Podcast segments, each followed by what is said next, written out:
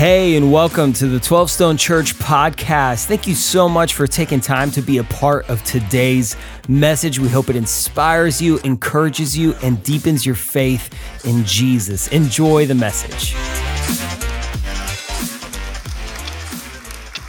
I know your, your, your campus pastors and your pastors already talked about this, but Christmas Eve is a incredibly strategic moment. Grab your invitations, if you don't mind, here across campuses. Put them above your head, hold them up. I want to see that you have them in your hand.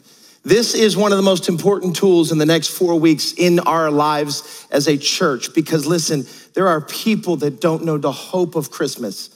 They know the songs, they got the crazy, ugly Christmas sweaters, and they don't know the real beauty and hope behind it.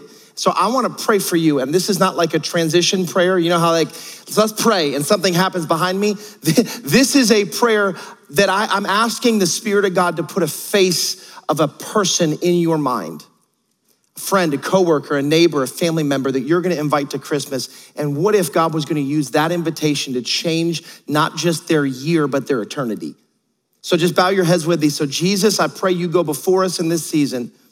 And for every man, every woman, every student, God, that's sitting here, would you put the name and a face of somebody that you want, that you've put them in connection with, in relationship with, someone that's near to them, but, but maybe far from you? And would they invite them to Christmas? Would you give them favor in the invitation? And would people show up to Christmas Eve expecting nostalgia and Christmas songs? And would they leave knowing their Savior? In Jesus' name we pray. Amen and amen. Here across the campuses, look at the person next to you, just tell them, say Merry Christmas. Just tell them, Merry Christmas. Now, now listen, now that Thanksgiving's over, now that college football is officially over, no more doesn't exist anymore, now that that's done, there's no more games the rest of the whole season, now that that's done, we're now officially in Christmas, and that's all that we have to talk about or think about and don't have to cry this morning, okay? No big deal. It's Christmas time. And, and this season preaches, right? This season, we're, we're gonna step into a three week conversation culminating in the fourth week, which is Christmas Eve, which, by the way, Christmas Eve is gonna be over the top. We've not done Christmas Eve like this in a long time. You're gonna wanna be here and bring somebody. But over the next three weeks, we're gonna talk about this thought of what would it look like to live with a Christmas perspective? That we would, we would see the world through a perspective of Christmas. And I, I, I admittedly, I love Christmas. Like, I love the music. You're gonna make fun of me, but like, there's days where like I have a bad day in June and I'm driving home. You know what I do? I'll throw on like a Bing Crosby Christmas song, and like 30 seconds in, I'm like, you know what? Wasn't that bad of a day. I'm pretty happy now. Like I love, I love Christmas. I love the traditions, the vibe, the family time. I love me some presents. Like it's all good. But there's something we seldom talk about in this Christmas season that, that Christmas brings a perspective, a way of seeing everything in our world, really a worldview. There's a worldview that Christmas brings, and, and, and the way that we see the world through this filter of Christmas speaks into every event, personal and global. And over the next three weeks, we're gonna unpack this idea that, that what if the story of Christmas, God wants to speak into things like maybe week three, like how, how does Christmas give us a perspective on the weight of providing in our finances and what does it mean to provide it? Maybe what if week two, we, we, we said, how would the Christmas perspective speak into how we do relationships in the season, even dysfunctional ones? What if Christmas was a part of that? And, and today we're gonna take a, a look at the Christmas perspective and how it can shape even current events. But I wanna lay out sort of a, a way of seeing what we're gonna be talking about the next three weeks that, that all of us have a perspective, whether you know it or not. There's, there's glasses that we see the world through. Whether you like it or not, we all have it.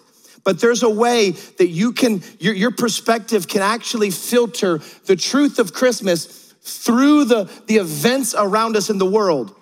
And that you actually see the world before you see the manger. That you, you, you look at Christmas and the current events that are happening either personally or globally, they actually, go and put the manger up, that the things that are happening actually shape our perspective of Christmas. But what if this year God wanted to help reorder that, that, that, that our perspective, go ahead and do the next one, guys, all three at the same time. Our perspective would allow us to have the truth of Christmas actually give perspective to how we see the world. That if what happened at Christmas is true, shouldn't that shape everything else? What if instead of current events shaping how we see Christ in Christmas, what if Christ in Christmas helped shape how we see current events? In fact, it, it played out last night.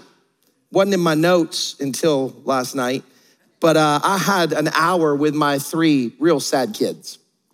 And I had to help shape their perspective. Because to them, last night, go back, last night the world fell apart. And and it sort of did. Uh, and, and I have three kids who are on the verge of tears, and I had an hour conversation going, it's okay. And they're going, it wasn't a catch. And I'm like, I agree, it wasn't a catch, right? Anyway, and and and they were like, and, and the refs were they were against this man and and we we always we always just when we play Alabama we always just play not to lose instead of play to win. I'm like you guys are right Kirby. We got to play to win not just and so and so I'm sitting there going literally look around. Georgia lost yes. God blessed us with a roof over our head. Are you cold? No.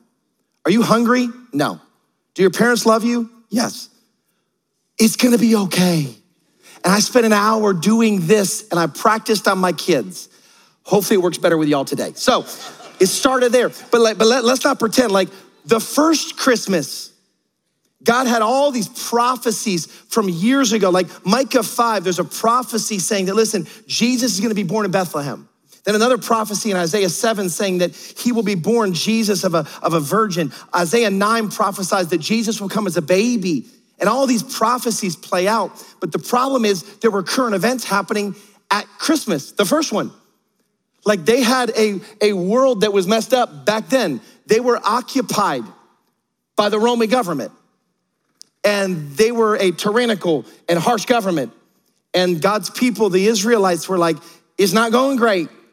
And then you got high taxes, and life's just not pretty. They had a little bit of freedom to practice their religion, but not fully and they're looking at their world and listen, thousands of people missed the coming of Christ at Christmas because they saw it through their world and their current events. They didn't see Christmas and see their world through the reality of Christmas. All the prophecies pointing to it, and they still missed it. And I want us to not miss the hope of Christmas this year because there are current events personally in your home and there are current events on the world stage that are so complex and so weighty that if we're not careful, we will begin to see the hope of Christmas actually through current events, not through Christ first. And here's what's interesting as I start reading the Christmas story in, in Matthew, I always skip to verse 18 because that's where it gets good. And it starts like, this is how the birth of Jesus, the Messiah, came about. His mother Mary was pledged to be married, but before they came together, she was pregnant through the Holy Spirit. Then you got the shepherds, you got the angels, you got the manger, you got the nativity. I'm like, yay, Christmas. But Matthew starts pretty different. Like, if we want to start where the Christmas story actually starts, we have to start further back.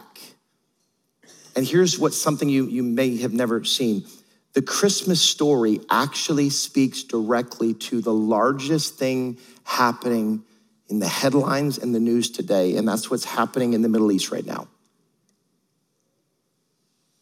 What's happening in Israel right now. And today, as it just got quiet, I'm going to talk directly to the current events of what's happening in Israel. I need you to hear this. I'm not a current event chaser. Like when something happens in the news or in society, I don't just like reflexively go, we're gonna talk about that on Sunday. But sometimes it's so big and so directly connected to scripture, I have to talk about it. And so the reality is, before I jump in, I need you to see something. Part of the calling God's given me as a pastor is that I have to have one foot in the, the unchanging text of Scripture while simultaneously having one foot in the ever changing context of our world. And Scripture never changes, but the world is ever changing. And I have to sort of straddle this reality of text and context. Very tricky. Secondly, I'm a pastor, not a foreign policy maker or politician. Thirdly, I'm not gonna talk policy, I'm talking biblical worldview. And I need our church to be able to see the current events that are happening, not through the lens of current events first, but through Christ first. Because otherwise, we're gonna miss what's really happening and get pulled down into things that are not on God's agenda. And my prayer this week, I've spent more hours praying for you, church, this week than I've in a long time. Because we are so at risk of getting pulled down into something and seeing Christ through current events versus seeing current events through Christ first. And here's the principle this whole conversation about Israel is not primarily about foreign policy, it's primarily about prophecy, theology, and a spiritual war. And there are things happening behind the scenes that we will not see if we don't slow down and understand where this started, why it's happening, and what will happen in the future. And so that's the conversation I want to have. And I enter today's conversation with fear and trembling before Almighty God. Because I so desperately want to bring you the truth of Scripture, devoid of my opinion, devoid of cultural thoughts. I want to bring the truth of Scripture. And I'm going to be honest, when I preach most weeks, I have just like this free confidence that like when I'm preaching John 3:16, I'm like, for God so loved the I feel like like Braveheart, man. Like when I when I preach that, like that's me. I'm like, bring it. What you got? John 3, shit. Today, like I'm dealing with like prophecies that people have been trying to like untangle for thousands of years and all this. And I feel more like this today than Braveheart. I feel like trying to connect all these dots and like, man, this is how it plays out. And so I, I have like this not an insecurity, but like a holy reverence for the topic and the conversation. And I, I, I'm choosing to say this listen, I, I've not talked about this yet because I didn't have the mind of God yet, and you don't need my mind, you need His. But over the course of the last week, I've spent hours reading and praying in scripture and listening to pastors I respect, Pastor Chris Hodges, Gary Bosch, Josh Howerton, many others. I've, I've read really, really smart things from people who've been dead for a very, very long time and they have words to be said. By the way, if you don't read dead people, you're missing out, man. Like the ones that are with Jesus right now and their words remain, like there's something beautiful about a person who wrote the words and lived the life and now we know where they are. And I, have sat inside of so much, and here's what I've discovered there's so much more going on today than meets the eye or than makes the news. And I need you to understand what's happening so we know how to live and what to expect. And I'm asking you, thank you, I'm asking you, don't get pulled down into the lesser conversations. There's a narrative that is so beautiful, massive, and hopeful. If you could see, there is hope amidst tragedy. There is joy to be found amidst sadness. But I need to start where it started so I can start where scripture starts. So, in, in case you don't know what's going on and why I'm talking Israel, on Saturday, October 7th of this year, there were 1,500 Sunni Muslims that were a part of a terrorist organization called Hamas. They broke through the border of Israel and they started murdering innocent people men, women, children, even infants. Some 1,300 people were murdered. The largest single day of death for the Jewish people since the Holocaust. And I, I can say this with clarity that that group, Hamas, is a nationally recognized, globally recognized terrorist group. Their actual charter says in writing published, their charter is to exterminate all Jewish people in the world. So this is not my opinion. This is everyone agrees. Hamas, very bad, terrorist people. This moment happens and you see it play out. And, and church, we don't know, we don't have, I don't have a file to put that in. It was horrific, heartbreaking, terrifying. And depending on your wiring, your emotion either went like angry, or sad, or fearful. And as that day played out, we didn't know where to put it. I don't know where to file that event and those events and the events that are continuing. And yet, here's what's crazy like, the current events we're seeing now are not new. They're a continuation of a 4,000 year old conflict. And you're not gonna believe me, but the Christmas story actually speaks to it. If you have your Bibles, turn to Matthew 1 1. And I wanna read how the Christmas story starts because it doesn't start with gold and incense or frankincense and myrrh, doesn't start with angels and and mangers. It doesn't start with Mary and Joseph and just a little cute pregnant belly and this little baby next to donkeys. And we have nativities that look like it would smell good back then. It did not. It doesn't start with all that. Here's how the Christmas story actually starts it says this. This is the genealogy of Jesus, the Messiah, the son of David, the son of Abraham. Somebody say Abraham. Abraham was the father of Isaac, Isaac the, father, Isaac the father of Jacob, Jacob the father of Judah, and all his brothers from there. And then it continues on for 42 more generations until we get to verse 17. And it says, Thus there were 14 generations in all from Abraham. Somebody say Abraham.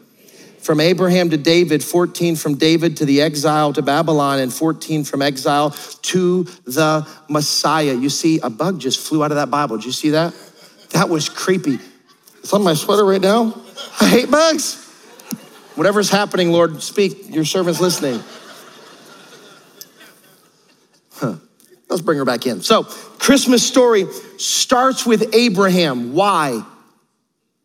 Because this is where God's people start.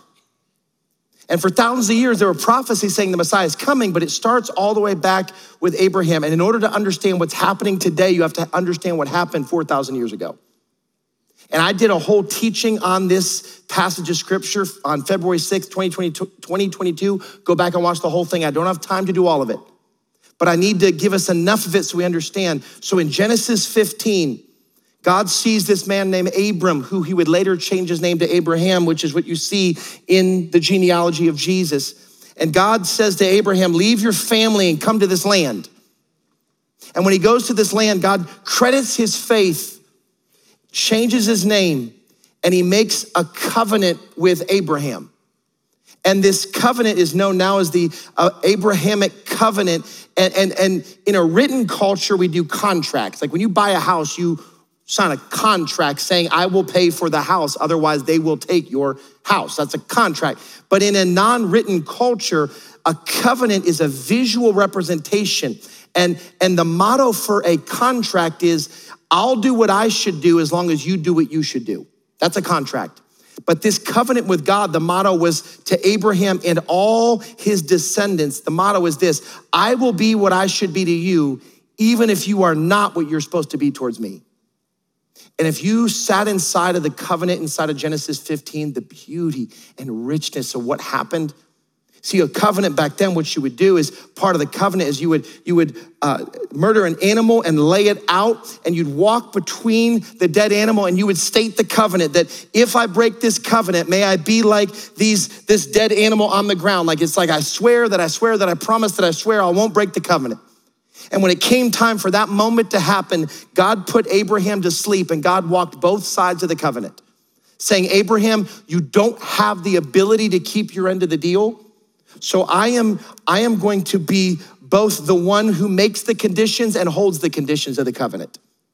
And he makes a promise saying, Abraham and all your descendants, this is an unconditional covenant. God will make and meet the demands of this covenant. And he promises Abraham and there are three parts to this covenant. I know I, have got to do, I've got to go back and take us to school before I can take us to church. But here's the covenant. He promised three things a land, a lineage, and a Lord. This was a part of the promise he made to Abraham. He promised Abraham a land. That land was the promised land in the Middle East, in Israel right now. And then God promised Abraham a lineage. Although Abraham was old, beyond the age you're supposed to be able to have kids, God said, You're gonna eventually have a kid. And from that lineage, a great nation will come. And then, third, I promise you a Lord, from your lineage, the Messiah will be raised up in your family tree. This is why Matthew 1 starts with the lineage, because it goes all the way back to the covenant, the promise God made, saying, The Messiah will come from you, Abraham. The problem is, at that moment of covenant between God and Abraham, a spiritual war broke out that we could not see with our physical eyes. Because whatever God creates, Satan counterfeits. Whatever God begins, Satan opposes. Whatever God's agenda is, Satan says, yeah, the opposite. And in that moment, Satan began to oppose and counterfeit those exact same three things land, lineage, and Lord. He wanted to take the land God promised Abraham. He wanted to destroy the lineage that God promised Abraham. And he wanted to set up an opposing Lord from the Messiah that he promised would come from Abraham. And that is what Satan wants to do always, by the way. Whatever God establishes or creates, Satan wants to oppose and Satan wants to counterfeit. And this took all of one chapter of scripture to see the counterfeit. Genesis 15, beautiful moment. I promise you a son, and from that son, a lineage, and there will be a land, and from the lineage will be a Lord. And then chapter 16, and Abraham and Sarah are like, It's been a while since the kid promise. Not getting any younger, Abraham. And Sarah goes, Hey, husband of mine, maybe God has a different way of doing this than we thought. I know he promised we'll have a son, and but what if he did it, he wants to do it differently this time? And he's like, Abraham, I need to ask you a favor. Would you sleep with my maidservant? Abraham's a dude, and he's like, let me think, yep. Well done, Abraham. Guys, am I right? So Abraham sleeps with Sarah's servant named Hagar, who's an Egyptian woman. And they get pregnant. And they have a son, and they name that son Ishmael. In that moment, it's like this might be how God delivers on his promise that Sarah got pregnant. We have us, or not, Hagar got pregnant. We have a son. We name him Ishmael. But the problem is that was not the promise God made. They didn't trust that God would do the thing he said he would do in the way he said it would do it. They took it into their own hands. And now here's what God says in Genesis 16 12 about their son Ishmael. He, Ishmael, will be a wild donkey of a man. His hand will be against everyone, and everyone's hand against him. And he will live in hostility toward all his brothers. This is not just a back then, this is a continuation. The genealogy, him and all his descendants would be at odds with whoever his brother was going to be. Doesn't even have a brother yet, but whoever his brother was going to be, you're going to be in conflict until the end of time prophesied 4,000 years ago. Then, eventually, God does what he said he's gonna do. And Abraham and Sarah, they have the promised son and they name him Isaac. And what we just read in Matthew 1, the genealogy of Jesus, Abraham had a son named Isaac, Isaac, Jacob, and so on and so forth. And each of those sons had 12 sons. Isaac's 12 sons became the 12 tribes of Israel. Ishmael had 12 sons, and the genealogy is still alive today. And here's the problem God had, there's one God who made one covenant with one man, Abraham. And the plan was that Abraham would have one son, and from that, Jesus. But Satan always counterfeits what God establishes. And so instead, it was one man, one covenant, one God with two wives who each had a son of their own. And each son had 12 sons. And today we sit inside of a struggle that originated from that moment. And thousands of years later, through the lineage of Isaac, read Matthew 1 all the way to verse 18, is how we get to Christmas. Thousands of years later, the first Christmas, Jesus shows up as the Messiah. And then 600 years, 700 years later, after the, the birth of Christ, another person is born, and that person's name is Muhammad. Muhammad is a descendant of Ishmael. And I'm telling you all this to say, God sees all this stuff. None of this stuff is beyond his sight. And we have to understand where this comes from so we can know how we uh, approach it and live inside of it. And Galatians 1 8, Paul actually gives this warning 600 years before Muhammad's born. Verse 8, but even if we or an angel from heaven should preach a gospel other than the one we preach to you, let them be under God's curse. Don't follow that gospel. What happens is Muhammad is born all those years later and he goes into a cave and he what he calls an angel shows up and preaches a gospel that is not the one preached after the resurrection of Christ, he comes out and says, This is the new gospel. And the Jews and the Christians go, No, it's not. And that what they believed is Islam believes that the Bible's wrong. God actually chose Hagar, not Sarah. God chose Ishmael, not Isaac. And therefore, Islam says that the land is theirs, the lineage is theirs, and the Lord will be theirs. All of that is the backdrop to what's happening because for nearly 2,000 years, there's been war between the descendants of Isaac, which are the Jewish folks, and the defendants are the descendants of Ishmael, which come out in groups like Hamas. And of course, the fighting that happens is not like, where did this come from? This is where it comes from. Because listen, we can get so caught up in world news and current events that we don't see the world and current events through the filter of Christ and Christmas. We see Christ through the filter of world events. And I don't do talks like this very often because it's always quiet like this. and it's a lot to take in.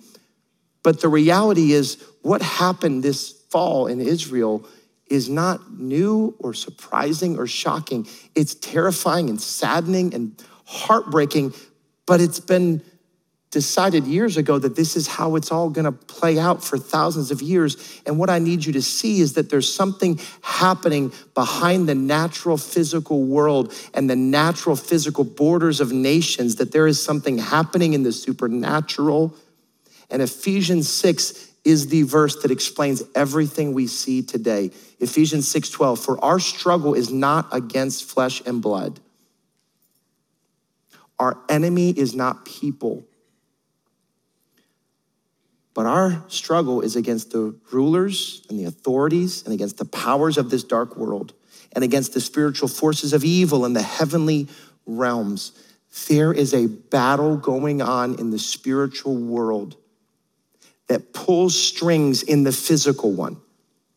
And if you don't understand why this started, why it's happening, and where the real war is, we get sucked down and pulled down into political and foreign uh, policy and politics and physical problems when the reality is this is a spiritual battle that started 4,000 years ago. And you don't win spiritual battles with physical stuff, you win spiritual battles with spiritual stuff. And the war that we see play out on the news feels like it's the real war, when in reality, the real war it's not really truly even about the land, it's about who is Lord.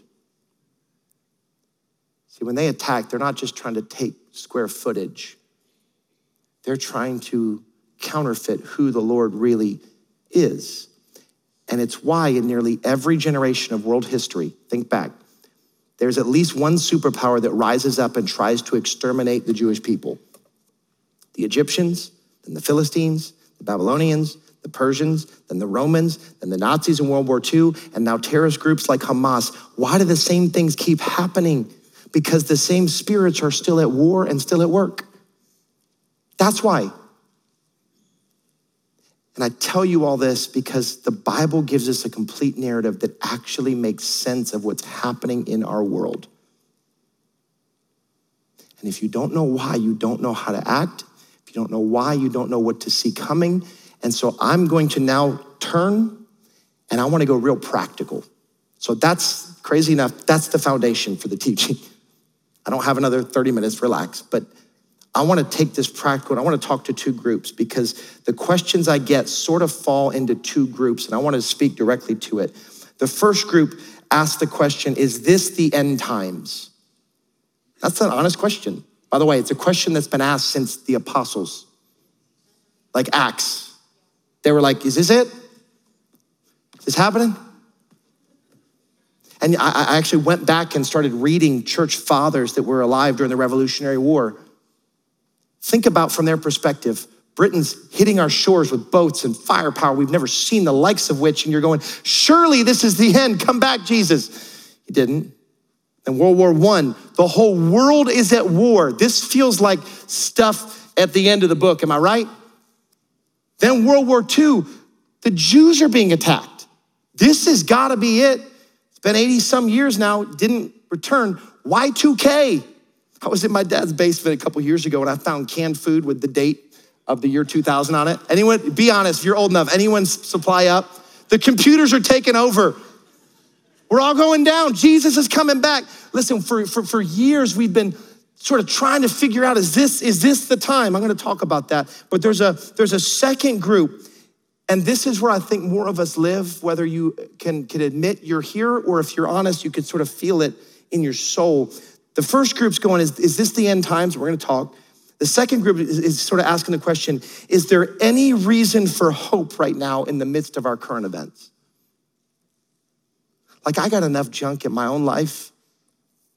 I got enough pressure in my own life. And then you start to see the headlines come in, and you're like, is there even any reason for hope? See, I think we have an epidemic of confusion that produces hopelessness. And I've talked to enough, I talked to more dudes in the church, but I, have talked to enough guys in the church that when they get honest, they go, dude, I just, I can't hear another thing that's heavy. And my concern is there are guys that are like self medicating to get through another day, or there's people that are self entertaining to distract yourself to get through another day, or we're, we're going numb and disconnecting to protect ourselves from like another thing. And there's this weight of hopelessness. So I want to speak to that as well, but I want to start with the first thing first. Is this the end times that the Bible prophesied about? We'll see you next week. It's a great cliffhanger, isn't it? I'm just kidding. That's what they do on TV shows. I figured it might work. Here's the thing we have to allow the prophecy of Scripture to inform the current events, not the current events to inform the prophecy of Scripture. So we don't read in our stuff that's going on into Scripture. We allow Scripture to read into the current events that are going on. Now, there are things playing out in our world that can start to check some boxes. The problem is those boxes have been checked before. Revolutionary War, World War One, World War II, Y2K, what's going on in the news right now? So how do you how do you how do you know? You see, Jesus 50, over 50 times Jesus says, "Be alert and be ready." And here's what you have to know first: if you're a follower of Jesus, you need to live with the knowledge that Jesus is coming again. The prophecies that preceded Christmas born in Bethlehem, born of a virgin, coming as a baby. Those boxes were checked at Christmas. There are now a bunch more, hundreds of more prophecies about the end times. The gist of it needs to be this He is coming the book of Ezekiel, the book of Daniel, the book of Revelation. You could spend your rest of your life in those books. But here's what you need to know about them that Jesus will arrive in glory, that Jesus will judge sin, that Jesus will win the war, that Jesus will eradicate evil, Jesus will wipe away every tear, and Jesus will make all things new again and restore this place back to what God's original design was before sin corrupted and messed it up. That's the good news of the gospel, and we believe it. And what Jesus will do is he will complete the covenant he started in Genesis 15 that Jesus will claim the land and not just the promised land, the entire earth. He will fulfill the lineage and he will be proven as Lord of all creation. Those are the three things that he promised. He will complete them. And the question is just like the disciples asked in Matthew 24. I love that the disciples were on the scene because they asked the questions I'd ask, right? Here's what they said Jesus was sitting on the Mount of Olives. The disciples came to Jesus privately and said, Tell us, when will this happen? And what will be the sign of your coming and the end of the age? Great question, disciples. You asked some dumb ones too, but that's a good one. And Jesus begins to walk through this scripture. I'm going to walk through in a second, but he ends it by saying this in verse 36 But about the day or hour, no one knows. Not even the angels in heaven and a lot of translations actually say this nor the Son, Jesus, only the Father. I'm not going to try to explain how the Trinity works and God knows something Jesus doesn't. But if Jesus might not know, I don't know. Can I give you a caution? Anybody who tells you, I know when Jesus is coming back, I would be weary. Problem is, books have been written about it. People have sold everything they own and climbed up to the top of mountains in the 80s. Man, y'all, y'all were built different in the 80s. And they woke up the next morning and like, well, we don't own anything anymore. What do we do now? Let, let, me, let me say it this way. Here's a couple thoughts about is this the end? One, no one knows the exact time of the return of Christ. But if you follow Jesus, we know he will return. Second, we are closer to the return of Christ now than we've ever been before. Ever, ever, ever, ever, ever. And guess what? It will be more true tomorrow than it is today. Third, people have been wrong before. The apostles, the different wars, the different global events. Fourth, no one knows the hour, but Jesus does help us recognize the season.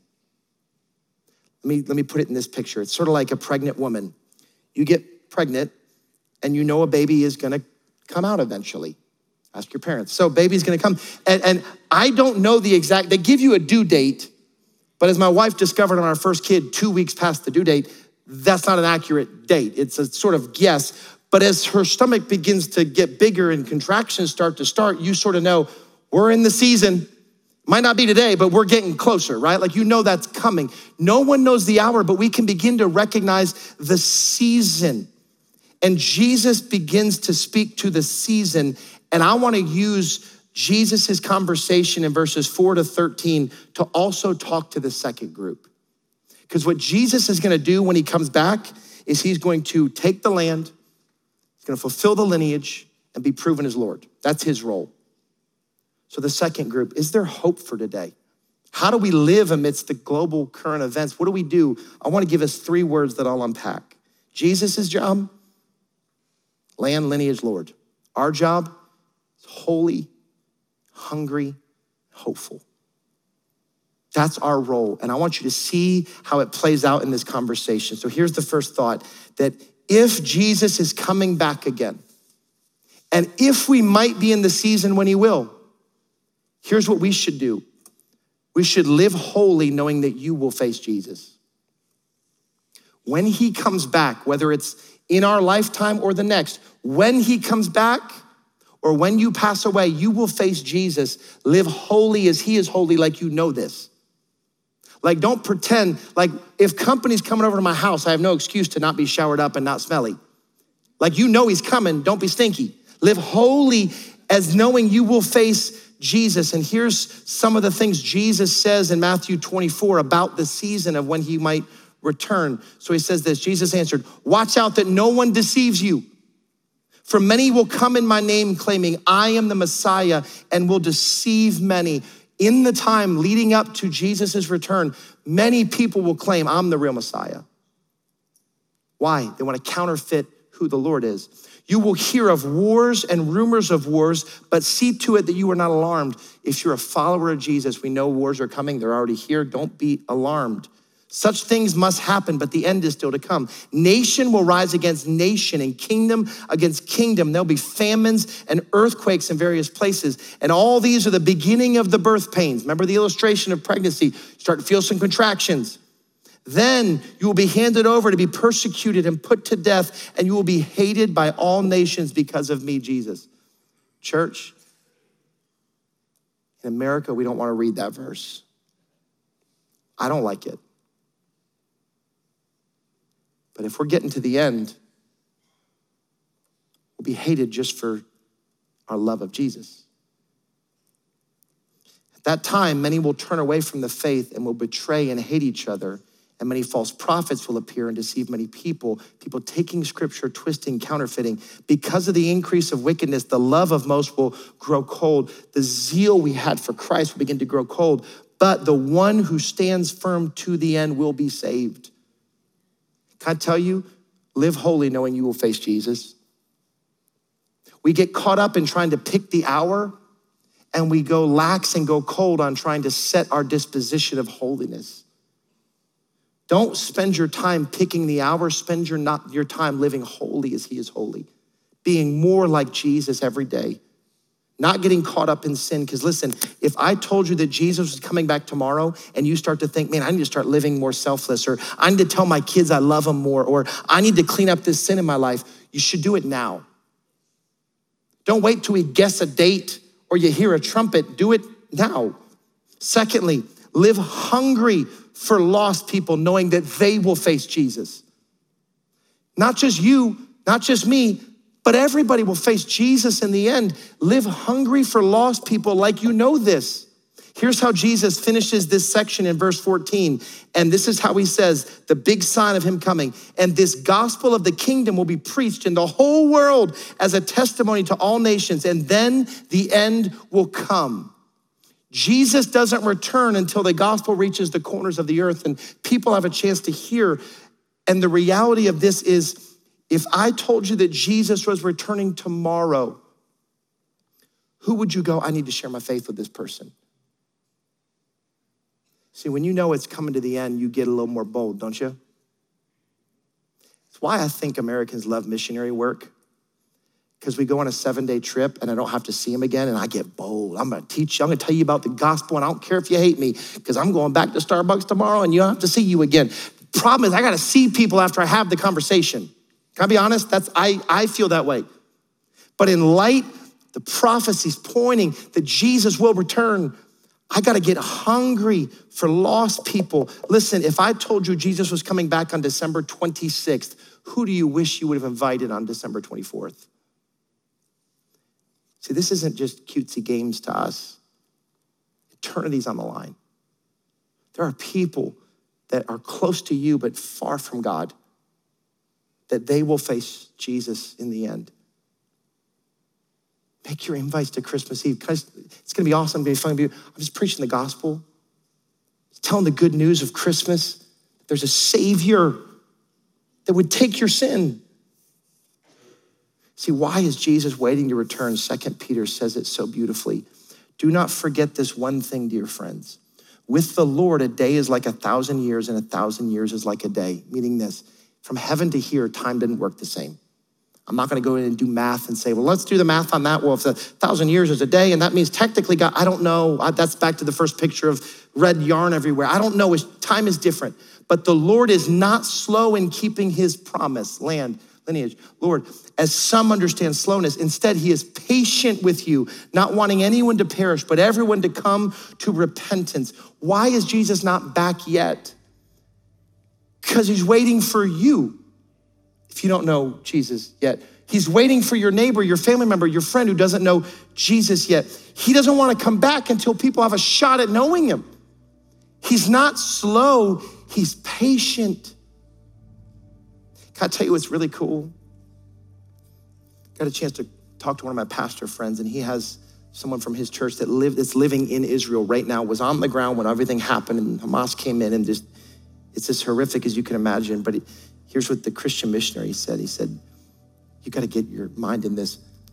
There's a evangelistic revival happening in Palestine in the Middle East right now.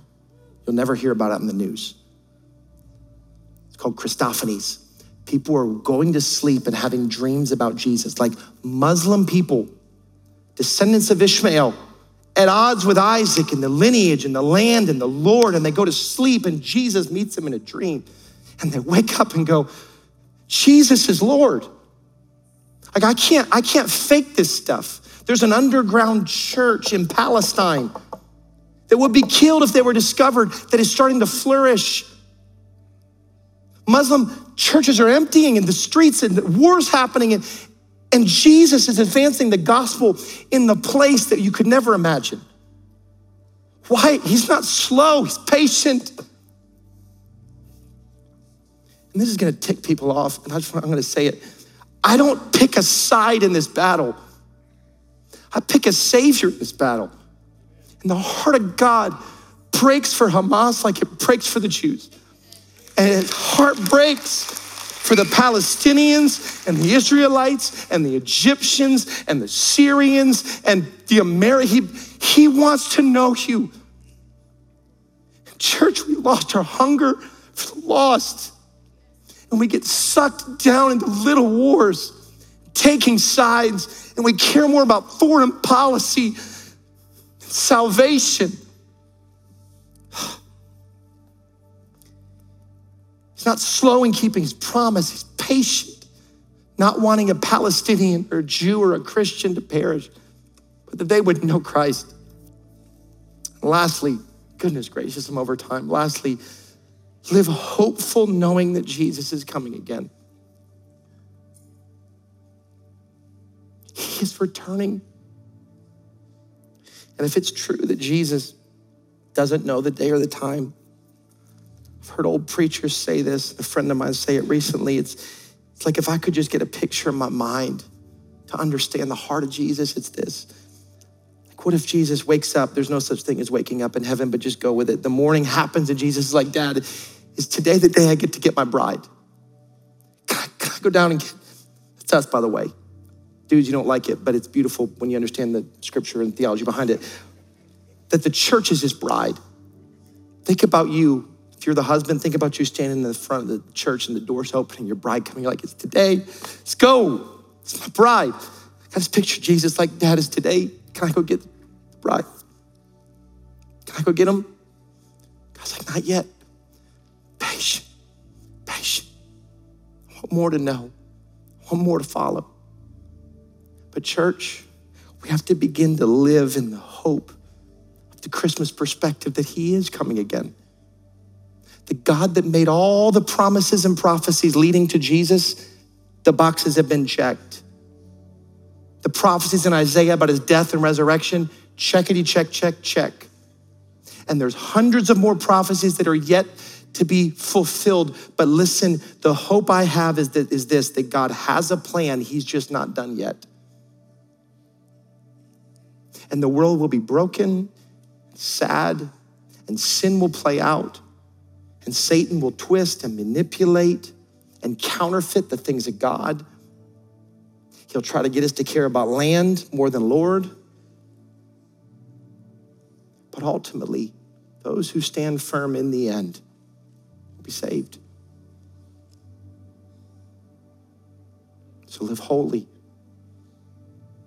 live hungry, live hopeful, because my hope is not tied up circumstances. Wars or no wars, headlines or no headlines. I trust the one who holds it all together. So let me pray for us. So, Jesus, that was a lot. Holy Spirit, that was a lot. Would you, would you help translate and explain and deepen this thought in the hearts of people? But God, for those who don't know you yet, would this be a drawing thought that what if there is a God who sent Jesus once and Jesus is coming back again? What if that's true? Woo them to yourself. For people that follow Jesus already, God, would you take us to deeper places of trust, understanding, and hope amidst a world that is dark and seemingly hopeless, that you have a plan and it's just not done yet. And God, for all of us, would you burden our hearts with a hunger for the lost? And God, I just pray in advance, Lord, would Christmas Eve, would Christmas Eve be a harvest of people far from you? Would there be hundreds upon hundreds upon hundreds of people that show up thinking it's Christmas trees and fun? And would they leave knowing their Savior? And would you use us as you make us hungry for them? Hungry that they would know you. Would you use us as we invite and bring people with us that we get to see what the gospel does firsthand? Jesus' name, amen.